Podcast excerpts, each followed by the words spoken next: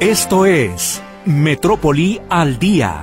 Participe llamando al 33 38 13 15 15 y 33 38 13 14 21. WhatsApp exclusivo para mensajes 33 22 23 27 38. Muy buenas noches, les saludo con mucho gusto en nombre de todo el equipo. Estamos entrando en la transmisión de la segunda hora de Metrópoli al día en este viernes, ya por fin 24 de febrero de 2023. Ojalá que se quede con nosotros, todavía tenemos mucha información que compartir con usted. Por supuesto también terminar de leer toda su comunicación que gentilmente nos hace llegar a través de las líneas telefónicas fijas o a través del WhatsApp y del Telegram. ¿Qué le parece si vamos entonces con el resumen informativo para iniciar esta segunda hora? Después de 50 horas de combate, finalmente se sofocó el incendio que inició el miércoles por la noche en el paraje Los Volcanes del Bosque de la Primavera. Un juez absuelve a Rosario Robles del proceso en su contra por el presunto desvío millonario cuando fue titular de la Sol y Sedatu, caso conocido como la estafa maestra.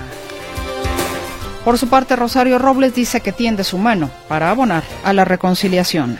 No quiero quedarme instalada en el pasado, no tengo rencores ni resentimientos. Mi pretensión no es de ninguna manera ajustar cuentas con nadie.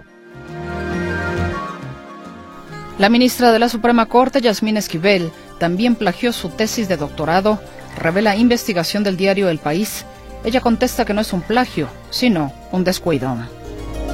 Confirma el gobierno federal que cinco trabajadores de Pemex permanecen desaparecidos tras la explosión registrada en instalaciones de la empresa en Veracruz. Muy lamentable, un abrazo a los pobladores de Iguatlán, de cerca de Coatzacoalcos, hubo una explosión, hay heridos, hay algunos desaparecidos, cinco me informaron Continúan apareciendo víctimas por el cese de operaciones de Aeromar Agencias de viajes en México denuncian adeudos por más de 120 millones de pesos por parte de directivos de la aerolínea. Se registran 664 personas en busca de ser consejeros del Instituto Nacional Electoral. Se inscribieron 1.128 personas, de las cuales solo 664 concluyeron el trámite. Cabe precisar que de estos registros 204 fueron mujeres y 460 hombres. Gracias por acompañarnos y bueno, en más de la participación que usted gentilmente nos hace llegar, nos dicen, la estación de monitoreo de Oblatos lleva más de un año en mantenimiento.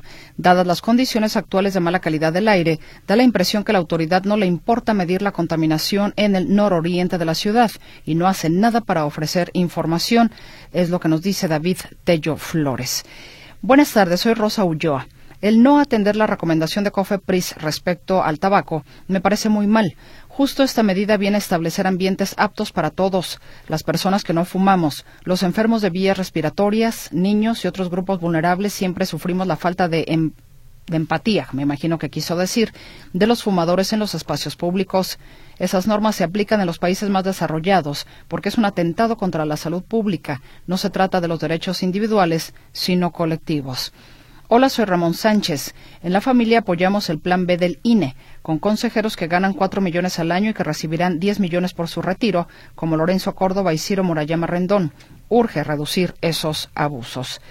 Nos dicen, a ver, espéreme, eso defienden los opositores del INE, que no mientan y engañan a la gente, eh, dice Genaro Medina y nos pone por aquí pues un cartón donde se ve a Felipe Calderón con un letrero que dice el Chapo no se toca, a su esposa Margarita Zavala, el Borolas no se toca, eh, a Lorenzo Córdoba y a ay este panista se me se me fue el nombre, bueno que dice el el ah bueno el dinero, o sea INE y las, le agregan una D al principio y la sílaba ro para que se lea el dinero no se toca. Ah, bueno, y por aquí nos dicen, eso es lo que defienden del INE cuando ha, cuando ha sido cómplice de la mentira social de los corruptos partidos políticos en los fraudes desde hace mucho tiempo y con la mentira que defienden la democracia. Solo defienden sus intereses de partidos, es lo que nos dice el señor Genaro Medina. Eh, nos dicen también, mi nombre es Alejandro Rodríguez y mi pregunta, por motivo de la contingencia ambiental, ¿hay riesgo de suspender el 21K de Guadalajara? No creo, señor Alejandro Rodríguez, que lo vayan a, suspender. Y le voy a decir por qué motivo porque ya en la plática, si es que usted tuvo la oportunidad de escucharnos en la primera hora, en la conversación con el comandante Sergio Ramírez, coordinador eh, intermunicipal de protección civil y bomberos para Guadalajara y Zapopan, nos decía que está liquidado ya, ya apagado el incendio por completo y ahora lo que resta es que en las próximas horas eh, se empiece a disipar ese humo generado por el, eh, por el incendio. Entonces, básicamente estamos hablando de que todo lo que resta del día de hoy, la madrugada y el día de mañana, es muy factible que pues ya para el domingo no tengamos esta situación complicada con pues de la contaminación que se generó por el incendio. Eh, nos dice Francisco Javier Navarro, entonces, ¿no hay culpables en la estafa maestra? Pues parece que no, parece que no, señor Navarro. Hay más participación de ustedes, pero también tengo que ir a la pausa, no tardamos.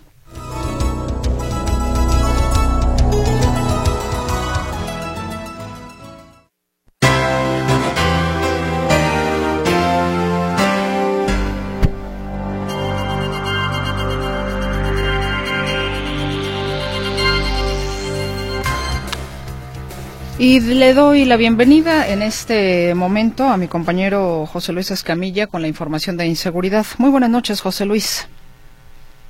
¿Qué tal, eh? ¿Cómo estás? Buenas noches, un saludo para ti, para todo el auditorio. Bueno, comentarte que eh, hoy por la mañana se registró una persecución, una persecución en el municipio de Zapopan que deriva del robo de un teléfono celular. Esto en la en plena zona centro de Zapopan. Resulta que un eh, hombre caminaba por calles del centro de Zapopan cuando dos personas a bordo de una motocicleta en color negro le arrebatan un teléfono celular.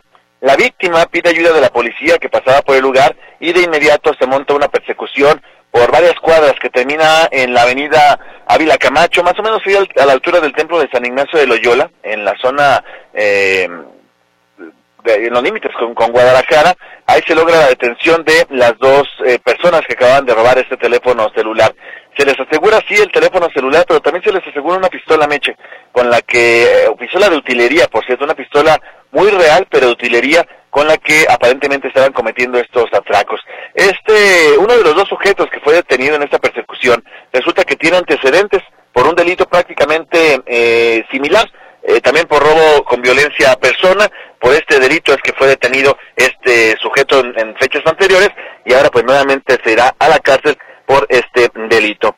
Cambiamos de tema ahora y platicamos sobre esta vinculación a proceso de los seis secuestradores que la semana pasada fueron detenidos sobre la carretera Nogales tras enfrentarse con elementos de la Fiscalía del Estado. Se trata de seis sujetos que aparentemente traían, no, no aparentemente, traían privadas de la libertad a dos mujeres. Eh, estos sujetos fueron detenidos y ahora se conoce que fueron a proceso. Me refiero de Saúl C., Josué Jacob C., Alan M., Daniel Alejandro F., Takechi Josué A. y Francisco Javier G. Pero no solo eso, Mecha, resulta que durante las investigaciones se logró saber o identificar la presunta responsabilidad de Leonardo Guadalupe M., otro participante en estos acontecimientos, o de menos en otros secuestros con este mismo grupo delincuencial. Este, este sujeto le dicta una orden de aprehensión por eh, un secuestro cometido en 2019 y bueno, ahora ya también está tras las rejas. Se hicieron cateos, uno en San Pedro de Laquepaque, otro en, en el municipio de Magdalena y finalmente, bueno, se localizan indicios que permiten confirmar la participación de estos sujetos en secuestros. Y nos vamos ahora con lo que ocurrió con este sujeto de nombre Alan. Hay mucha gente, Mecha, que tiene la maldita costumbre de quemar la basura. No solamente basura, también llantas se queman llantas y fue el caso de Alan M. Resulta que este hombre, en el 11 de, no, ahora te digo qué fecha fue, fue el 8 de febrero del año pasado. Este hombre estaba quemando llantas allá por el rumbo de Santa María Tequepex. Quema llantas, se hace una columna de humo negro y eh, policías de investigación que circulaban por el lugar eh, ven la columna, se acercan con él y dan cuenta de que estaba quemando llantas, cuando menos 20 llantas estaba quemando este sujeto Alan. A su parecer quizá no era nada importante Meche, porque incluso, a pesar de que estaba la policía alrededor de él, él seguía y seguía quemando llantas. Bueno, finalmente fue detenido por estos hechos y eh, se le dictó prisión preventiva por delitos contra el ambiente. Se le acaba de encontrar culpable por delitos contra el ambiente y fue sentenciado a purgar 11 meses de prisión, eh, además del pago de una multa económica por cerca de 24 mil pesos. Los 11 meses prácticamente ya caducaron, Meche, porque si él fue detenido en, en febrero del año pasado, pues vamos, me parece que se le van a salir debiendo un mes, pero eh, como quiera fue sentenciado y permanecerá esto en sus récords. Y ya por último, para terminar mi reporte, Meche, platicarte de los huesos que fueron localizados el día de hoy sobre la carretera Saltillo, a la altura del kilómetro 18. Una zona que le compete a la policía, a la Guardia Nacional, Meche. A la Guardia Nacional le compete eh, eh, vigilar la carretera a Saltillo. No ocurre, esa es una realidad, y eso permite que constantemente esta zona sea utilizada para abandonar cuerpos, o en este caso restos humanos, huesos en particular. Eh, esto ocurrió sobre el kilómetro 18, a la altura del poblado de San Isidro, aún en territorio de Zapopan, pero como te digo, la vigilancia de esta zona le toca a la Guardia Nacional. No hay eh, número, no hay manera de conocer a cuántas víctimas corresponden justamente estos eh, detalles, esos huesos, pero como quiera fueron trasladados ya al servicio médico forense para su mejor identificación y poder saber a cuántas personas corresponden estos eh, huesos encontrados allá en el municipio de Zapopan. Y de ahí nos vamos ya, bueno, finalmente a lo que está ocurriendo en este momento, donde una persona fue asesinada a balazos en la colonia Valentín Gómez Farías, un hombre que estaba a bordo de un vehículo, es atacado a balazos y pierde la vida. Eso en hechos ocurridos hace apenas algunos momentos. Mi reporte, Meche. Buenas noches. Muchísimas gracias, José Luis Escamilla. Que tengas un gran fin de semana. Igualmente para ustedes. Buenas noches. Gracias. Además de ser señalada por el plagio de su tesis de licenciatura en Derecho en la UNAM, la ministra de la Suprema Corte de Justicia de la Nación, Yasmín Esquivel, plagió la tesis con la que obtuvo en el 2009 el grado de doctora en Derecho por la Universidad Anáhuac. De acuerdo con información publicada por el diario El País, la ministra de la Suprema Corte de Justicia de la Nación plagió eh, la tesis con la que obtuvo en 2009, como le decía, el grado de doctora en Derecho por la Universidad de Anáhuac, una escuela privada de México. El país dice textualmente, ha comprobado que 209 de las 456 páginas de su tesis, Los derechos fundamentales en el sistema jurídico mexicano y su defensa, se corresponden con trabajos publicados antes por otros 12 autores, entre los que hay un exrector de la Universidad Nacional Autónoma de México, un exministro español de Cultura y un expresidente del Tribunal Supremo de España, un expresidente de la Corte Interamericana de Derechos Humanos, así como juristas mexicanos, italianos, españoles y alemanes. Dos de esos tutores, perdón, dos de esos autores han confirmado el plagio o confirmaron este plagio al periódico español El País. Dos académicos mexicanos que revisaron las pruebas a ciegas sin saber que se correspondían con un trabajo de la ministra también han considerado que se trata de un plagio. Otra tesis anterior de Esquivel, la de licenciatura del año 1987, está siendo analizada por la UNAM, que en un primer dictamen acreditó que se trataba de una copia sustancial del trabajo de titulación de otro estudiante presentado un año antes. Bueno, pues ahora eh, pues saca este trabajo el país que lo cual le da pues de nueva cuenta a la ministra otra situación que resolver, otro flanco. Ahora sí que, hablando de lo que acabamos de pasar, se le abre otro flanco de fuego a la ministra Yasmín Esquivel. Y reacciones, por supuesto, que las hay. Arturo García Caudillo, te escuchamos. Buenas noches. Gracias, Mercedes. Nuevamente me da gusto saludarles. Pues justamente eh, ya hubo una reacción por parte de la Universidad de Anáhuac, que pues de alguna forma eh, eh, tendría, tendría que dar una postura eh, respecto de esta situación y pues lo que responde la Universidad de Anáhuac es que mm, debido a, eh, a estas notas periodísticas publicadas el día de hoy, eh, pues lo que tiene que decir la universidad es lo siguiente. La Facultad de Derecho de la Universidad de Anáhuac informa, uno, los modales y el revisor de tesis, de acuerdo a su, a su leal saber y entender, consideraron que la tesis era satisfactoria y la aprobaron en el examen doctoral correspondiente, como acredita el acta del examen. Dos, hoy la universidad cuenta con herramientas tecnológicas que permiten detectar las situaciones que puedan presentarse en la elaboración de los trabajos de titulación, algo de lo que la institución no disponía en el año del 2009, que es cuando hizo su doctorado. Eh, tres, el reglamento vigente de la Universidad de Anáhuac, que reconoce la integridad académica y sanciona las faltas, establece que a partir de los tres años siguientes a la emisión del acta del examen doctoral, no es posible llevar a cabo una acción que la cuestione. consideramos que las instituciones de educación superior del país debemos seguir realizando una profunda reflexión sobre las reglamentaciones universitarias, de modo que se refuerce la cultura de la integridad académica en todos los miembros de las comunidades universitarias. Ese es el comunicado por parte de la Universidad Anáhuac respecto de este eh, semiplagio, digámoslo así, de la ministra Yasmín Esquivel. Y pues esto significa que de alguna forma la Universidad Nacional Autónoma de México, en el caso del plagio de la tesis, eh, pues está haciendo lo correcto al revisar minuciosamente y al no tener contemplada una sanción en una, una situación eh, en torno a este tema de plagio de tesis, pues por eso es que el Comité de Ética la está revisando y está haciendo un estudio minucioso de las circunstancias y cómo fue que se logró esta tesis de titulación de la, de la hoy ministra Yasmín Esquivel. Pero por la forma de actuar de, de Yasmín Esquivel Moza, eh, metiendo recursos incluso para que la propia universidad se vea atada de manos y le pongan incluso un bozal para que no dé a conocer eh, cuál es el resultado de sus investigaciones. Y luego descubriéndose este punto de la tesis doctoral, pues me parece que eh, por lo menos eh, éticamente hablando tendría que reconocer que está cometiendo faltas, que ha cometido faltas en el pasado y que pues de alguna forma merecería una sanción y la única eh, respuesta aquí sería de su parte hacerse a un lado mm, de su cargo como ministra de la Corte, pero eso le corresponde específicamente a ella. Ahora, lo que corresponde al presidente de la República, pues simple y sencillamente eh, no hizo caso, dijo que pues no era nota. Escuchemos. Pues.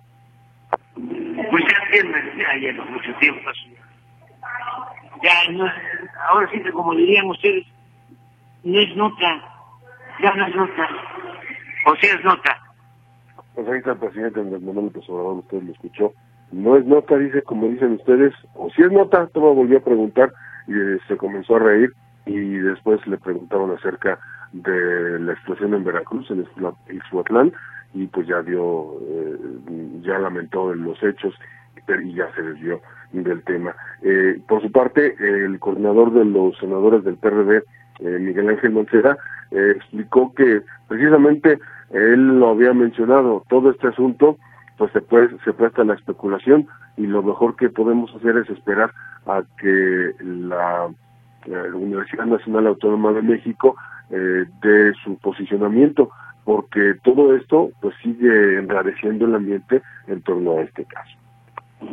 Esperar a que se pronuncie la UNAM, hay que esperar a que se termine con esto, porque precisamente lo que dio pie a este procedimiento de la UNAM eran los juicios anticipados. Entonces yo preferiría esperar que pronuncie la UNAM.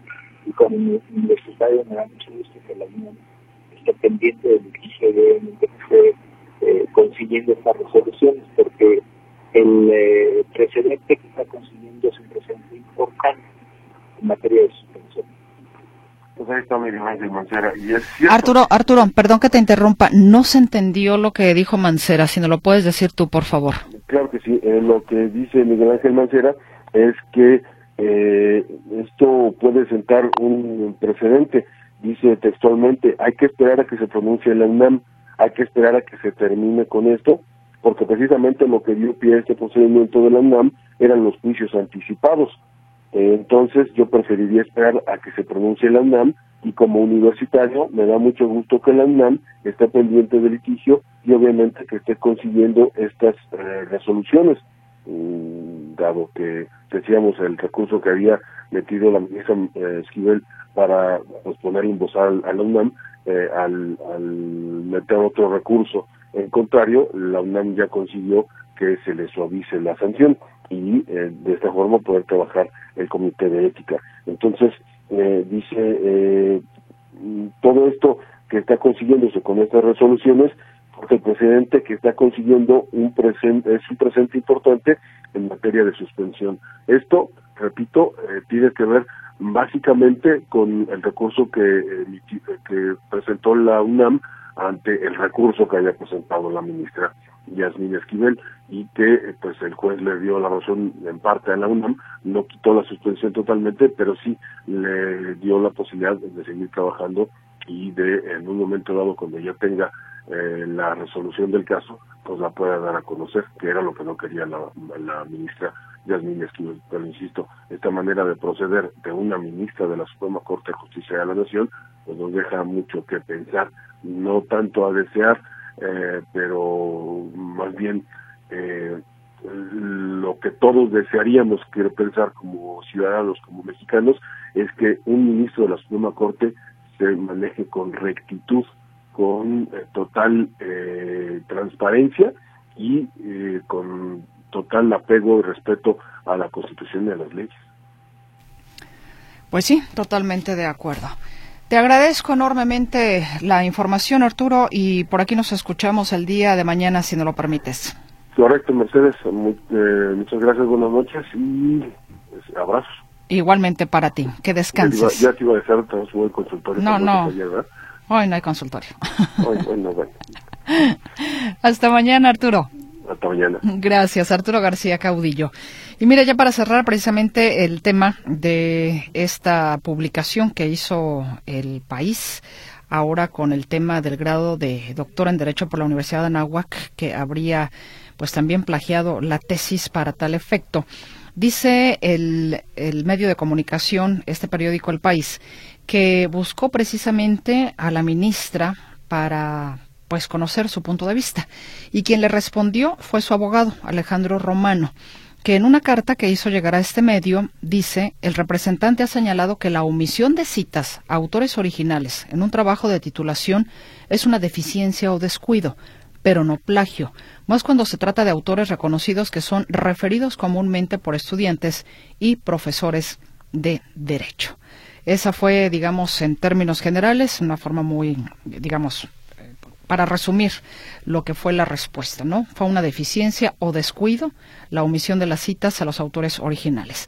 Que en las tesis, bueno, ciertamente para poder, digamos, darle peso a lo que el estudiante en momento determinado plantea en su tesis puede tener el soporte, por supuesto, de otros autores, como para decir, yo lo veo desde esta manera, tomando en consideración a este y a este autor cuyas citas van al calce. Pero esto no se refiere así. Entonces, por ende, pues se puede pensar efectivamente que, que es un plagio. Pero la respuesta es no. Fue una omisión, una deficiencia, un descuido, se le fue pues en todo caso poner la, la, cita de esos autores originales para su tesis, en este caso de doctorado en Derecho. Nos vamos ahora con el siguiente trabajo informativo en materia deportiva con mis compañeros de Notisistema Deportes.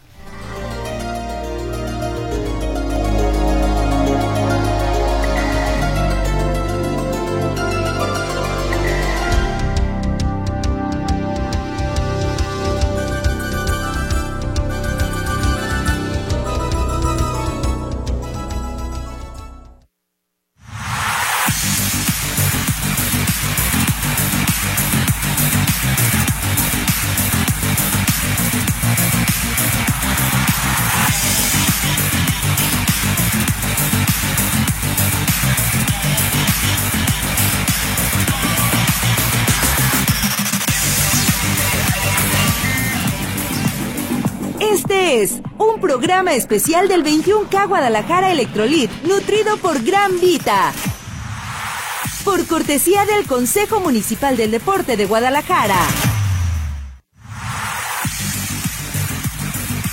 Hola, ¿qué tal? Buenas noches. Bienvenido a la información.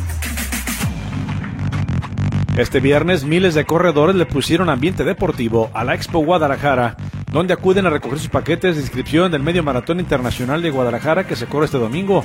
Para el día de mañana, el horario para la entrega de la camiseta oficial, que es en color azul, será desde las 10 hasta las 18 horas, para los 15.000 inscritos que serán parte de esta fiesta deportiva.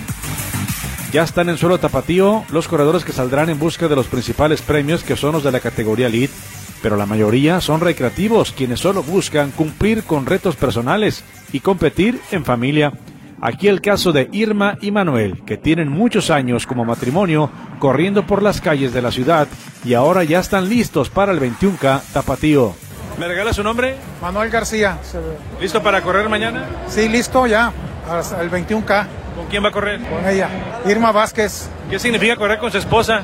No, pues siempre hemos corrido juntos y es una gran sensación, un, orgullo correr con ella. ¿Qué significa para usted? Para mí él siempre ha sido mi gran apoyo y la verdad por él ando en esto, porque él es mi primer porra, mi, mi número uno. Y la verdad es muy padre correr en pareja, los invito a que corran en pareja, muy padre. ¿Y van juntos? ¿Nada de que me adelanto o qué? No, nos vamos apoyando en el transcurso de, la carrera. Ya si, si en, el kilómetro 15, 16, uno de los dos trae más, pues le da.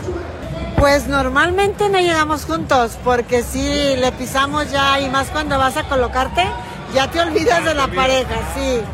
Pero ya hemos llegado juntos y es muy padre. Sí, es muy padre. se diviertan y gracias. Muchas gracias. Gracias, gracias. En cuanto a los Elites, será mañana cuando se haga la presentación oficial. Al momento destaca la confirmación de los kenianos Ronsas Lokitam, campeón de la pasada edición, y Benson Kipruto, ganador del maratón de Chicago 2022, además de Afera Godfrey de Etiopía y vencedora de la edición 2019. Entre los nacionales, Juan Luis Barrios, bicampeón del 21 Catapatío, y el jalisciense José Luis Santana Marín, buscaron ubicarse en los primeros puestos por ser prueba selectiva para los Juegos Centroamericanos y del Caribe San Salvador 2023.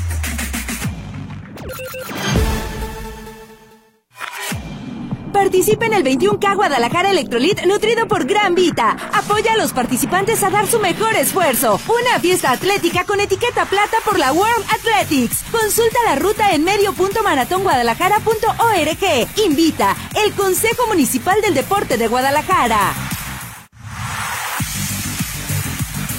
Este sábado, en plena madrugada, iniciarán los cierres a la circulación como parte del operativo vial del medio maratón de Guadalajara que se corre este domingo. La zona de la Minerva tendrá la adecuación principal, pues se encuentra en el sitio tanto la salida como la meta para los 15.000 corredores. Luis Enrique García, como director técnico de la competencia, esto nos comenta. El cierre vial va a ir por partes, de hecho ya empezaron ahí en, en los arcos de Guadalajara a hacer un montaje que no afecta nada en cierres. Empezamos el, día de, el día de hoy por la madrugada empezar dos, a cerrar dos carriles de Vallarta de, oriente, a, oriente a poniente, cercano a, los arcos de Guadalajara, para hacer nuestros montajes. Vamos a ir intercalando, cerrando dos carriles de, Vallarta para las cero horas cerrar completamente lo que es zona Minerva, toda la glorieta Minerva, y después de este, a las 5 de la mañana aproximadamente cerramos la ruta completa. Recuérdeme la ruta. La ruta salimos de Arcos de Guadalajara, entre Arcos y La Minerva, todo Vallarta, nos dirigimos hacia Niño, Obrero, Niño Obrero luego tomamos Lázaro Cárdenas, Lázaro Cárdenas subimos al Puente Matute, de ahí agarramos Chapalita, Las Rosas, luego de Las Rosas Mariano Otero, llegamos a la Glorieta Niños Héroes hasta Bruselas, de ahí nos retornamos en, en U para tomar prácticamente la misma ruta, Glorieta Niños Héroes, Mariano Otero, Las Rosas, Chapalita, nos metemos o damos vuelta a lo que es este, la glorieta de los arcos del milenio para meternos a los centrales de Lázaro Cárdenas para de nuevo subir al puente Matute, Niño Obrero, Vallarta y llegamos de nuevo a, la meta que es el mismo punto de salida. Les recuerdo que la salida será a las 6.20 de la mañana con categorías para atletas, 6.30 horas atletas de elite y atletas clasificados y 6.35 horas atletas convencionales.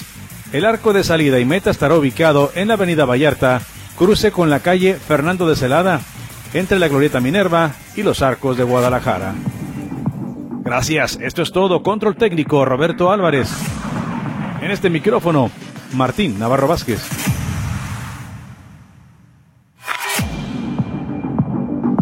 Este fue un programa especial del 21K Guadalajara, Electrolit nutrido por Gran Vita, por cortesía del Consejo Municipal del Deporte de Guadalajara.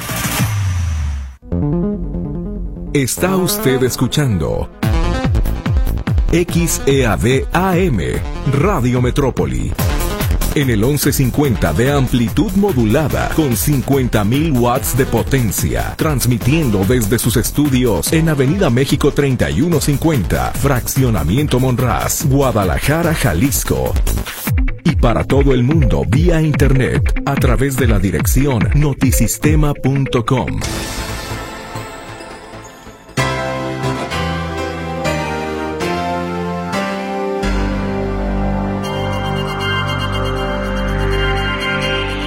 Ya está aquí con la información deportiva Martín Navarro Vázquez. Bienvenido Martín, adelante, te escuchamos. Muy buenas noches. Gracias, gracias. Seguimos con más deportes efectivamente aquí en Radio Metrópoli. Bueno, pues el tapatío Sergio Checo Pérez estrenó el día de hoy su coche RB19 de la escudería Red Bull, luego de que tuvo su debut en el circuito internacional de Bahrein en el primero de los tres días que tendrá de pruebas antes del primer Gran Premio del año que será domingo 5 de marzo.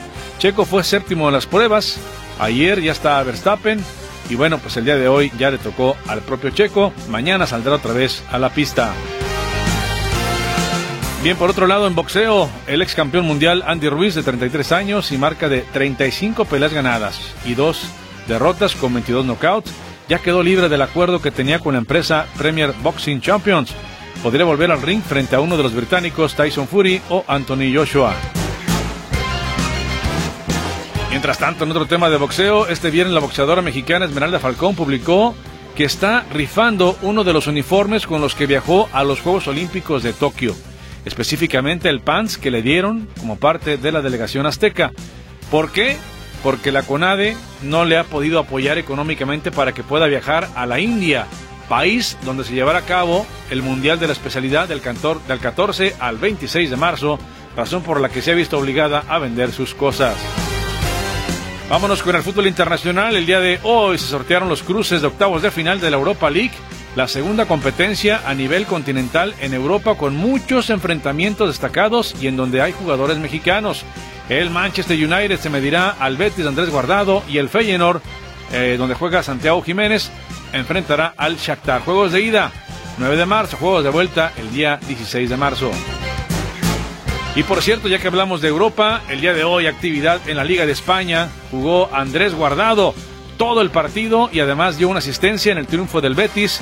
Gran victoria del Betis, 3-2 de visita al Elche. Jornada allá en España, la número 23 que inició el día de hoy. El tapatío se mostró bien en la cancha, dio un buen partido. Betis llegó a 40 puntos, se consolida en el quinto sitio de la clasificación. En Inglaterra arrancó la fecha 25 y Wolverhampton con Raúl Jiménez como titular, sacó el empate a un gol de visita al Fulham. Raúl dio también una asistencia de gol. Y bueno, pues se lesionó Chicharito Hernández, no iba a estar el día de mañana, pero ¿qué creen? Pues se salvó de, que no estuviera presente debido a que eh, el día de hoy la Major League Soccer anuncia que el clásico entre Los Ángeles Fútbol Club y el Galaxy, que se jugaría mañana en el Rose Bowl de Pasadena, fue pospuesto por las fuertes tormentas que azotan la localidad. Mañana los equipos de casa en la Liga MX tienen actividad. Atlas contra América, Estadio Jalisco a las 9 de la noche. Pero antes, en el volcán, allá en Monterrey, Tigre recibe a las Chivas. Hoy se confirma que el francés André Pierguignac no estará presente. Habla sobre esto el técnico del equipo, Marco Antonio Chima Ruiz, y también habla sobre el Tuca Ferretti, que ahora dirige al Cruz Azul. André, no, lo platiqué con él, él va muy bien. Yo lo platiqué anteriormente en esta conferencia que es un gran profesional y que iba a estar antes de lo que estaba planeado y así va a ser. Eh, pero sí, él tiene que, este, temer la, la semana completa, no hay necesidad de arriesgarlo. Yo ya lo platiqué personalmente con él, él está en la mejor disposición de querer aportar, pero entendió que yo creo que lo mejor este, es, seguir en esa rehabilitación estos días, ya en una puesta a punto y a partir del lunes incorporarse al 100% con el equipo pensando en el siguiente partido. Ah, me da mucho gusto, me da mucho gusto. Todo, creo que todo el mundo sabe la relación que tengo yo con Tuca de muchos años. Ha sido una persona muy, muy querida y muy importante en mi vida, en todos los aspectos, de jugador y ahora como técnico. Eh, entonces me da mucho gusto porque he tenido contacto con él, nos hemos juntado dos, tres veces y, y sé que él ya estaba con muchas ganas de, de volver a, a, dirigir, entonces no me queda más que felicitarlo y desearle todo el éxito. Ahí lo que menciona el Chima Ruiz, técnico de los Tigres, y efectivamente arranca la actividad de la jornada número 9. En este momento Necaxa enfrenta a Gallos Blancos y después a las 9 de la noche Mazatlán contra Pumas de Universidad. Los deportes, vamos a una pausa comercial y enseguida regresamos.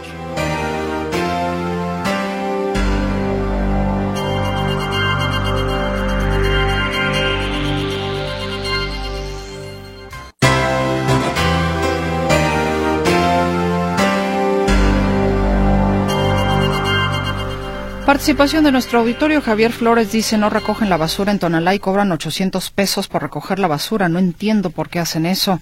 Ramón Mendoza, ahora resulta que Rosario Robles es una blanca palomita y no es así. Ella era pareja del corrupto argentino Ahumada. Los dos son unas fichitas. Froilán, Mercedes, ¿me puedes mandar las fotos del señor Genaro que te mandó de Calderón, por favor? Ah, caray, ¿de qué me está hablando? No tengo idea de qué me está hablando, discúlpeme, Froilán. Eh, no me han mandado fotos, no entiendo, ahora sí que no entiendo de qué me está hablando. Si fuera usted un poquito más, me pudiera dar más detalles de, que de qué me habla, discúlpeme. Catalina, un saludo. Yo tampoco me he podido inscribir a lo de mi pasaje.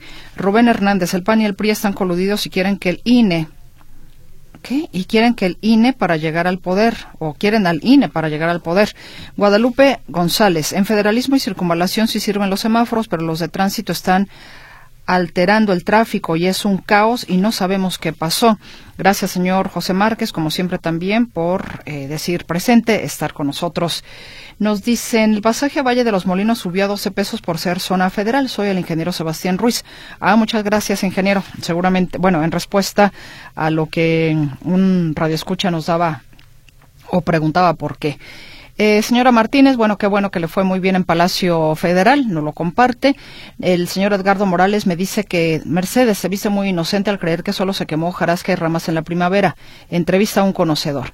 Bueno, yo confío mucho en el comandante Sergio Ramírez y ciertamente luego del incendio hay algunas otras afectaciones que se den a conocer, pues bienvenidas sean. Nos dicen también vialidad robando la ciudadanía en calles cerradas de poca vialidad, aledañas a la Clínica 3 y Pediatría, calle Toluca, Pedro Agalván, etcétera. La gente vial muy irónica argumenta por qué no hicieron sus casas con cochera. Isidro Hernández, gracias, anexo foto donde se observa que la calle Toluca cierra con Esteban a la torre. Dicen, estoy de acuerdo con lo que hace un momento escribió el señor David Flores. Es evidente que al gobierno no le interesa en absoluto el medio ambiente ni su mejoramiento. Solo se interesa por actividades y acciones como la de la verificación obligatoria, sin que esto refleje directamente ninguna acción en pro de la ecología o del medio ambiente, sino que es solo una, una excusa para un robo en despoblado, más de parte de este gobierno que esperemos por fin terminen de robar lo que se vayan a robar y se vayan por favor. Atentamente, Jorge Martínez. Bueno, hay más participación, pero ya tengo en la línea telefónica a mi compañero Héctor Escamilla Ramírez hablando justamente de temas ambientales. En Tala buscaron proteger, pues, arbolado. Y resulta que esta acción les llevó a que, a que se burlaran de quien la promovió. Mi compañero Héctor Escamilla Ramírez nos tiene la historia. Buenas noches, Héctor. ¿Qué tal, Meche? ¿Cómo estás? Un gusto saludarte, también a los que escuchas. Buenas noches. Y bueno, mencionarte una situación que se presentó en Tala. Desde noviembre pasado, el ayuntamiento de este municipio vecino a la zona metropolitana de Guadalajara inició trabajos para la para rehabilitar rehabilitar eh, la plazoleta principal de este municipio. Era un, es un proyecto que ha sido polémico. Por un lado, hay quien se oponía porque este lugar o es un espacio que tiene, digamos, protección por parte de eh, instancias pues en materia de historia y al INAH y otras instancias. Pero particularmente el señor Salvador Amezcua tramitó un, un amparo, eh, un, un, juicio de amparo, esto para proteger el arbolado que iban a talar por esta obra. En total, en esta plazoleta hay, había 59 árboles. Sin embargo, pues la, el municipio comenzó a talarlos a diestra y siniestra y es por ello que el señor Amezcua presentó eh, un amparo y le otorgaron una suspensión para eh, salvaguardar estos ejemplares. Como tal, el señor Amezcua no presentó esta, este juicio de amparo a su nombre, sino que lo presentó a su nombre de su hija menor de edad, argumentando que, bueno, esta tala de arbolado afectaba sus derechos al medio ambiente sano. Eh, este, eh, aunque, aunque esta persona consiguió la suspensión de, dentro de este juicio de amparo, de todas maneras el ayuntamiento de Tala los taló árboles. Solamente de estos 59 dejó 22. Se tramitó o, se llevó a cabo otra diligencia, se le dio la razón a, a la parte quejosa y le volvieron a entregar otra suspensión y a pesar de ello, un día en la noche talaron los 22 árboles restantes, es decir, dos desacatos perpetrados por el ayuntamiento de Tala. A pesar de ello, bueno, esta persona siguió con la defensa jurídica de los árboles y lo que promovió, lo que propuso fue pues que eh, de todo caso que el ayuntamiento esté obligado a llevar a cabo una restitución del arbolado. el, Tala se había abocado o se habría justificado el derribo del arbolado con una norma estatal pero esta misma norma estatal establece que por cada ejemplar derribado se tiene que compensar con el doble del, de la masa arbórea. Vamos, si se, se toma un eucalipto maduro, pues no se va a reemplazar esto con un árbol chiquito, sino tiene que ser cuando menos con 10, 15 árboles que puedan compensar la masa arbórea derribada. El, juzgado federal pues solicitó eh, al, ayuntamiento una justificación eh, por parte de, del ayuntamiento por sus acciones y bueno, vamos a escuchar lo que dice el señor Salvador Amezcua. Varios recursos por las mismas violaciones que te comento a, las suspensiones que comete el ayuntamiento, pues ya nos salieron con eso, que, estamos haciendo payasadas jurídicas y que mi cuando crezca va a decir que yo andaba haciendo el oso. Y es que así como lo oye, la respuesta, perdón, tengo que leerla y la voy a leer textualmente, Meche, para que veas la respuesta del ayuntamiento. Cito, a las 89 mil personas que habitamos en Tala, Jalisco, no refutan ni se han opuesto a la remodelación de nuestra plaza principal, que tanto necesitaba. Cierto que cuando la menor quejosa tenga tres años, verá una plaza renovada para su sano esparcimiento. Y cuando tenga 18 años con capacidad legal, se dará cuenta de las payasadas jurídicas emprendidas por su padre tratando de impedir la renovación del arbolado de la plaza principal. Y posiblemente le dirá, papi, ¿qué oso hiciste en mi nombre? Esa es la contestación que está lanzando el ayuntamiento a un juzgado de distrito inconforme porque hay una persona que está, eh, molesta o está impugnando el derribo injustificado que se hizo del arbolado, diciendo que la niña le va a reclamar cuando sea grande que, porque, que estuvo haciendo osos por haber defendido los árboles. Entonces, esa es la respuesta. Por aquí vienen eh, requerimientos adicionales en materia legal. Hay, hay, hay, un, hay un tema importante, Meche, y aquí lo destacamos. Parte, de, eh, no sé si te ha tocado ver a través de redes sociales, Meche, que hay instancias judiciales que están tratando de bajar a términos llanos algunas sentencias, particularmente con niños y, y, personas con discapacidad. Se trata como de familiarizar la sentencia al, al, lenguaje coloquial. A veces las sentencias o los términos jurídicos son muy técnicos. Entonces, lo que en algunos juzgados eh, o algunas instancias judiciales están tratando, digamos, de bajar un poco el nivel del tecnicismo para poder llegar a más gente en temas de derecho. Aquí, al parecer, pues la respuesta, por más que quisieran, quisieran aplicarlo de esa manera, la realidad es que pues hasta una terminó siendo una burla a la, autoridad judicial que está haciendo, está requiriendo esta respuesta. Estemos al pendiente de cómo termina este asunto en Tala, porque estamos hablando además, digo, más allá de la burla, de un ecocidio que se habría presentado y que hubo desacatos judiciales por parte del ayuntamiento. Este es el reporte, Meche. De no creerse, Héctor. De no creerse. Eh, incluso si usted desea ver en la, en la, página web de la Estación de las Noticias, eh, esta nota está publicada y aparece la respuesta del ayuntamiento, es decir, le dice que su ni que la niña que cuando crezca le va a decir a su papá que hizo un oso por estar defendiendo eh, los árboles en su nombre. Entonces, esa es la respuesta de una instancia municipal a un juzgado de distrito. Qué barbaridad. Qué cosa tremenda, de verdad. Bueno, ya veremos cómo va tomando cauce esta situación porque ya nos dimos cuenta que el papá de esta niña o este señor no se va a quedar con los brazos cruzados. Muchas gracias, Héctor. Hasta luego, buenas tardes. Muy buenas noches. Hay un servicio social. Se requieren cuatro donadores de cualquier tipo de sangre, por favor, para Eduardo Alberto Gómez Villanueva. Él está internado en el Hospital Civil Viejo, en la Torre de Especialidades, piso 4, de tórax y cardiovascular en la cama 2. Si usted tiene la voluntad de donar, desea donar, para ayudarle al señor Eduardo Alberto Gómez Villanueva, puede comunicarse con su hija Alejandra Gómez. El teléfono es el 3318 24 40, a ver, 33 18 24 44 24. Lo repito, 33 18 24 44 24. Gracias de antemano en lo que nos pueda asistir con este servicio social. Y el señor Ramón Sánchez dice, si en lugar de los 50 millones al checo y los 32 millones de la encuesta fiscal se hubieran construido 82 vasos de agua en la zona más frágil de la primavera, entonces tendríamos un mejor bosque, tapatíos menos enfermos y algo de respeto por el gobernador. Nos dice Mercedes, buen día, no difundan más mentiras. Ahora el periódico El País, todas las tesis citan referencias dentro de su desarrollo y ya no inventen. Que cuando refieres algún título u opinión de autores es plagio. ¿Cuánto les paga Claudio X González por difamar a la ministra Jazmín? Yasmín, no Jazmín. Y les comentó, y les comento, a esa marcha acudirán puro desinformado interesado por el pago de 500 pesos que les darán, así como puro político corrupto, como la anterior manifestación del objetivo del PRIAN es político y es sacar a la ministra Jazmín, no, es Yasmín, no Jazmín, ¿eh? para que la oposición gane votos y así anular las iniciativas de AMLO en la Suprema Corte, controlada por los ministros corruptos que deben favores al PRIAN y con seis votos y así actuar contra México los mexicanos por órdenes de la oposición encabezada por Claudio X González, dice el señor Genaro Medina. Y bueno, nos vamos. Gracias por todos sus comentarios. Tengo en la, línea telefónica a mi compañera Katia Plasencia Musiño, que en unos instantes más o prácticamente poco más de media hora estaría iniciando el concierto de Andrea Bocelli. Pero ya de entrada parece ser que ha habido una serie de problemas para los eh, asistentes a este evento. ¿Cómo estás, Katia? Muy buenas noches. Hola, ¿qué tal, Mercedes? Efectivamente, una serie de problemas, caos, desinformación, mala organización pero ya la gente comienza a llegar y se le olvida todo el, calvario que tuvo que sufrir hasta llegar aquí a las Cañadas Country Club, hasta donde se espera que lleguen siete mil personas eh, en este club. Ya está todo listo, de hecho ya hay mucha gente que ya comienza a tomar sus lugares. Se dice que a las 8.30 puntualísimo va a comenzar el concierto y no puede ingresar una sola persona hasta que no sea el intermedio, es decir, hasta las 9.30 de la noche. Pero bueno, ¿qué, qué sucedió? Pues sí, no hubo información de dónde era el estacionamiento oficial.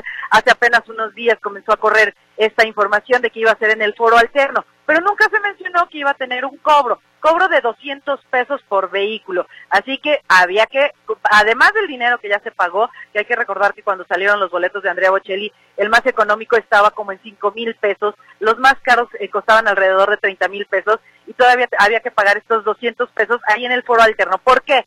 Porque ningún carro puede llegar hasta este lugar. Tenías que ser trasladado en camión para poder llegar hasta aquí. Una vez que llegas tú al foro alterno, te subes al camión y llegas. Sin embargo, esta avenida Río Blanco, que es la que lleva justamente a las cañadas, pues mucha gente no supo de dónde era el estacionamiento y había gente en esa avenida esperando que un camión se detuviera y pudiera traerlos hasta acá. Una vez que ingreses a las Cañadas Country Club, hasta los mismos choferes de los camiones tenían desinformación. Ya que estamos aquí adentro, pues también seguimos viendo lo mismo. No saben de pronto en dónde va algunas personas, en dónde van los invitados especiales y demás. Insisto, el, el concierto empieza a las 8.30 de la noche.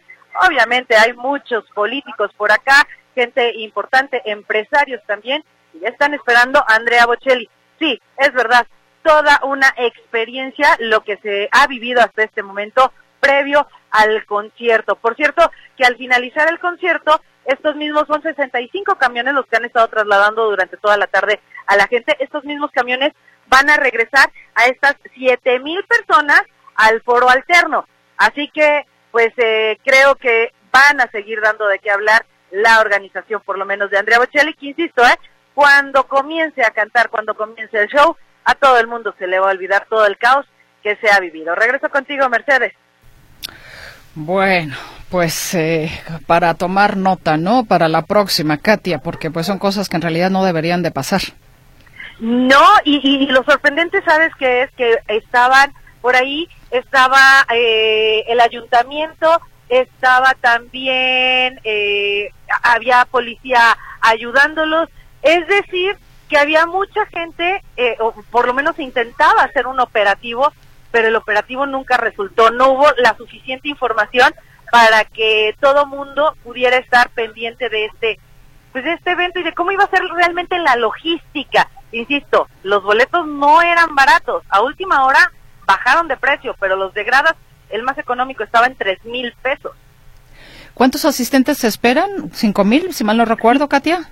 Siete mil. Siete mil. debido a que bajaron los boletos y tuvieron un poquito más de, sillas. Es por eso que son siete mil personas. Aquí estoy viendo gente que, que está ingresando y que no saben para dónde y no saben quién los puede ayudar para acomodar a la gente. Válgame Dios. No, bueno, pues viva la organización. Katia, disfruta mucho el concierto porque vale realmente la pena. Bocelli en el escenario es un dios. Es un dios y va a tener como artista invitada a Carolina Ross y bueno, por supuesto es un privilegio por el, estar aquí, aunque el caos, bueno, se va a olvidar cuando ya él salga. Recibe mi más profunda envidia. Como siempre, como es lo único que me gano contigo. Katia, muchas gracias y saludos también a Kevin que está contigo por ahí. Gracias, muy buenas noches. Buenas noches, Mercedes. Katia Plasencia Musiño con el reporte. Momento de despedirnos. Muchísimas gracias. Aquí le esperamos todo el equipo si usted tiene la oportunidad. En la mañanita, después de las 7 de la mañana, estaremos en sábado en Metrópolis. Se levanta temprano. Bueno, pues levantémonos todos juntos ya. Gracias, César. Gracias, Berenice. Soy Mercedes Altamirano. Que tenga un sueño reparador. Muy buenas noches. Hasta mañana.